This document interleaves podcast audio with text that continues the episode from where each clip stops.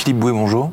Bonjour Quentin. Il y a deux types de personnes, de catégories. Il y a celles qui ont déjà vécu une panne d'ascenseur et celles qui n'ont pas vécu. Vous, êtes de quel côté? La deuxième catégorie. jamais. Jamais. Quel chanceux. Euh, est-ce qu'on a une, est qu'on a une statistique pour ça? Quel, quel, pourcentage de gens vivent vraiment une panne d'ascenseur? Ça m'est jamais arrivé non plus. Ouais, je pense qu'en fait, euh, il y a quand même une large majorité de gens qui ont déjà eu, euh, subi un arrêt d'ascenseur parce qu'ils vont s'en souvenir très longtemps peut-être. Comme les pannes de, ou les, les retards de train. On, se souvient, on se souvient des trains qui n'arrivent pas à l'heure plutôt que euh, les 99% qui arrivent à l'heure.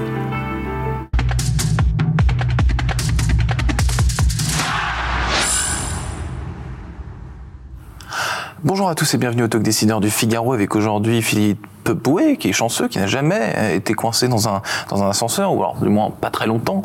Euh, vous êtes patron de Schindler en France, donc Schindler est un ascensoriste et vous êtes aussi président de la Fédération des ascenseurs. Vous travaillez dans ce secteur depuis 25 ans. Depuis 25 ans, vous êtes chez, chez Schindler. Donc, euh, entre vous, les ascenseurs, c'est une, une histoire d'amour, une histoire qui dure. On, on, peut dire une loyauté de 25 ans. C'est c'est quand même euh, significatif. Et effectivement, je me réalise beaucoup dans, euh, cette mission. Euh, la mission de Schindler, c'est d'être facilitateur de, de, vie urbaine. Il n'y a pas de ville sans ascenseur, il n'y a pas d'ascenseur sans ascensoriste. C'est à la fois une industrie technologie, mais aussi un service, un service à l'immobilier, donc entreprise de main d'œuvre. et je trouve beaucoup de satisfaction à mener carrière chez Schindler en particulier. J'ai eu aussi la chance de changer de géographie euh, Schindler m'a amené à Shanghai, à Tokyo, à Dubaï, retour en France. L'ascenseur est un moyen de transport euh, sous-estimé euh, Comment vous En tout cas, c'est le moyen de transport le plus utilisé au monde. nous avons évalué chez Schindler que partout dans le monde, sur tous les ascenseurs ou escaliers mécaniques Schindler, on transportait 1,5 milliard d'humains par jour, c'est-à-dire l'humanité en une semaine. Donc ça nous oblige. Ça nous oblige. Philippe Bouet, avant cela, au début des années 90, vous étiez dans, dans l'audit chez, chez Mazar. Est-ce que ce, cette, euh, ce pivot vers les ascenseurs, c'est un hasard total euh, ou alors il y a pas une histoire derrière? Ouais. Pas complètement. Euh, de formation, je suis ingénieur des travaux publics. D'accord. mais majeur, c'était le dessin industriel, la construction, et, et j'ai souhaité débuter ma carrière par effectivement chez Mazar en tant qu'auditeur financier pour découvrir beaucoup de, de secteurs d'activité, apprendre aussi les matières financières, contrôle de gestion et puis ensuite, euh, euh, eh bien, ce rapprochement s'est fait très naturellement en 1998. Ce marché de, l'ascenseur, des ascensoristes, il ressemble à quoi euh, Il ressemble à quoi Et quelle est la spécificité justement de Schindler sur ce marché? Alors c'est un marché qui est, euh, on en constante euh, croissance. Mhm. Euh, si vous considérez ininterrompu depuis le début, le premier ascenseur, je vais peut-être vous poser une petite 1870, on va dire tel qu'on le connaît aujourd'hui et commercialisé.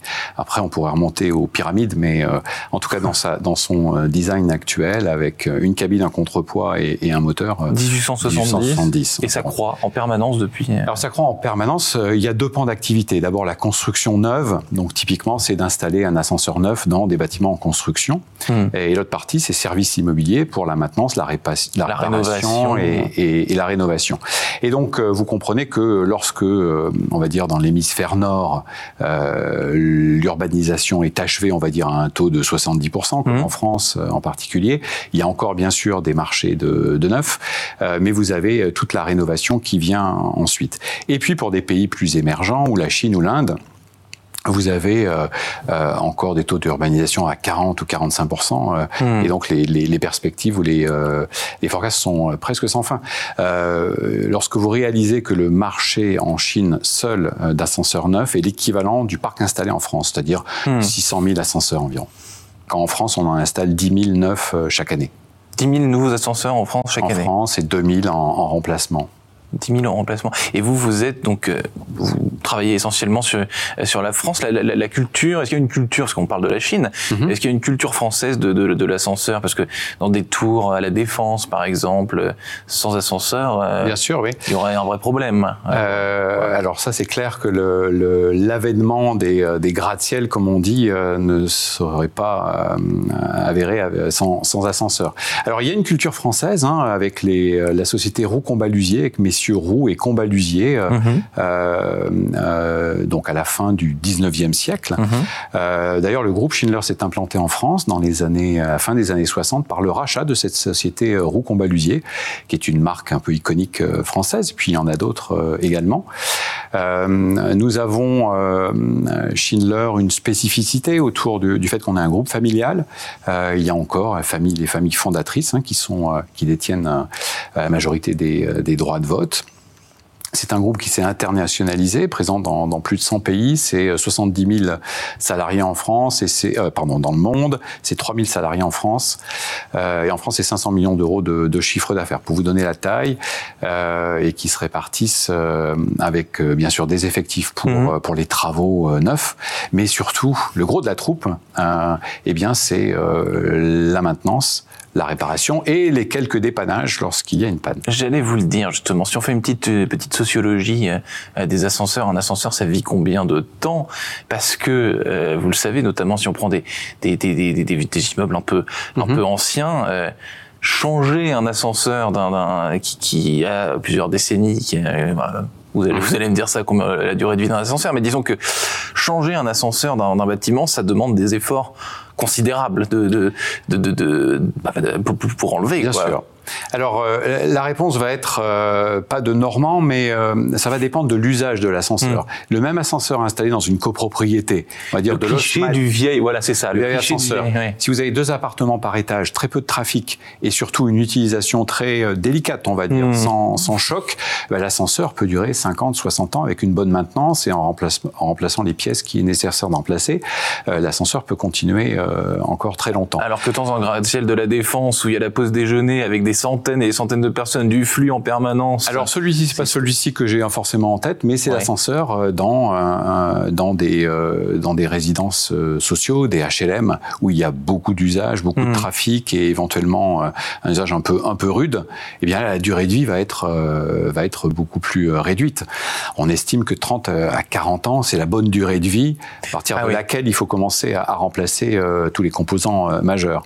Et c'est des sujets importants, comme vous l'évoquiez, c'est des euh, remplacer un ascenseur, évidemment, c'est euh, euh, une opération plus ou moins complexe hein, selon les bâtiments, Coûteuse. et onéreuse, bien sûr puisqu'il faut déposer l'ancien, réétudier la, le bâti, la structure.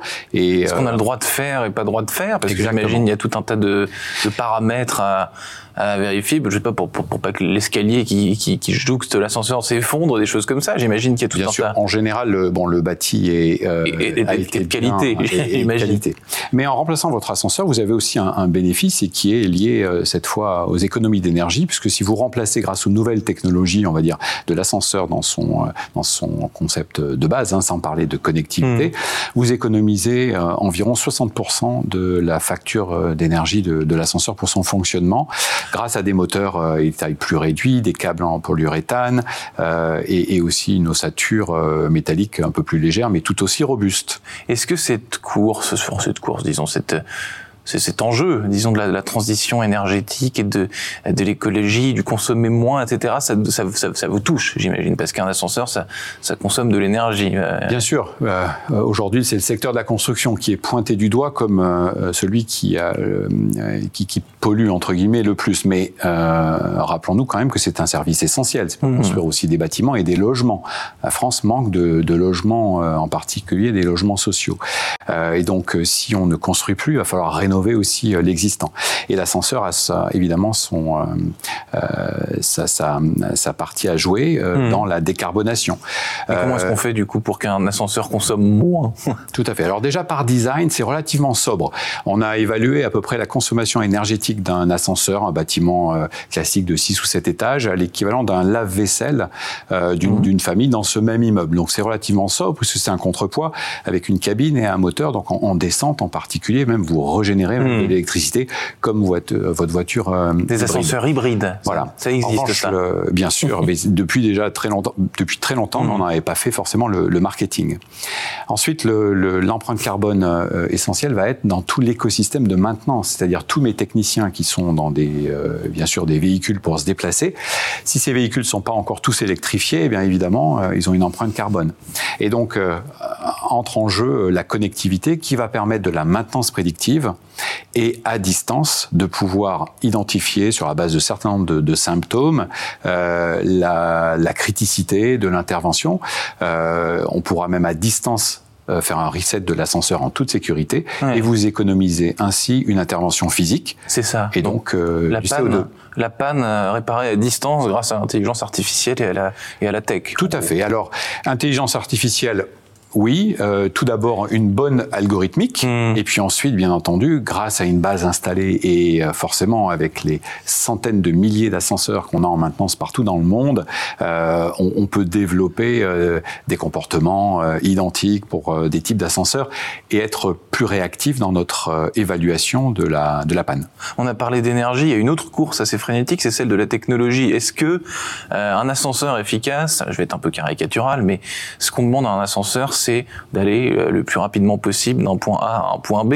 Est-ce qu'il a besoin d'avoir toute cette sophistication qu'on voit parfois dans les ascenseurs euh, euh, digitales, intelligentes?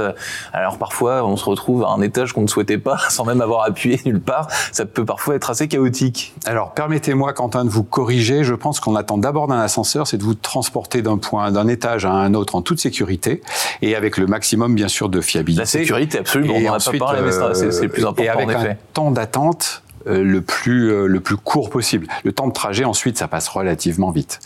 Euh, alors ensuite l'ascenseur connecté va permettre notamment par le système de prédestination mmh. à finalement faire du covoiturage et à grouper les passagers par destination et donc bah, vous économisez évidemment des trajets et, et c'est bon pour évidemment l'économie d'énergie. Ensuite, euh, il faut bien entendu faire un bon usage de ces prédestinations, mmh. c'est-à-dire que euh, si vous êtes plusieurs ou si vous êtes très impatient en attendant votre ascenseur, euh, et si vous pianotez euh, frénétiquement quatrième, quatrième, quatrième, bah, l'algorithme il va retenir qu'il y a 18 Quentins qui veulent aller au quatrième étage, et, et ensuite l'algorithme va un petit peu tourner en boucle. Euh, pour la plus grande insatisfaction. La meilleure façon de résoudre ça, euh, bah, c'est d'utiliser un badge. C'est d'utiliser un badge, puisqu'ensuite euh, le badge Quentin, il saura qu'il va aller au quatrième, et même si vous rebadgez, il, reprend, il prendra qu'un appel et pas deux, trois ou 18. On a, pour terminer, il nous reste à, peine 30 secondes. vous avez fait, Philippe Boué, pas mal de comparaisons entre l'automobile et l'ascenseur. Ça se ressemble finalement? À une échelle l'hybridité, euh, le, le, partage, le covoiturage, vous venez de dire. Absolument. C'est un moyen de transport, donc avec bien entendu cette obsession de la sécurité et, de la fiabilité euh, technique. Euh, mais quand je pense aux enjeux qui seront les nôtres pour les, les décennies qui viennent, c'est de réussir à, à, à, gérer et à maintenir un parc d'ascenseurs avec à la fois des technologies très modernes installées dans les tours à la défense où il y a des nouvelles technologies en permanence, et puis un parc d'ascenseurs très vieillissant, des, des copropriétés ou des, des euh, ou, des HLM où là euh, il est nécessaire de, de remplacer ces ascenseurs. 25% du parc en France a plus de 40 ans. Et donc c'est comme le parc automobile euh, qui peut être euh, vieillissant. Et ce sera le chiffre de la fin. Merci infiniment Philippe Beu, vous êtes patron de Schindler en France. À très bientôt. Merci Quentin.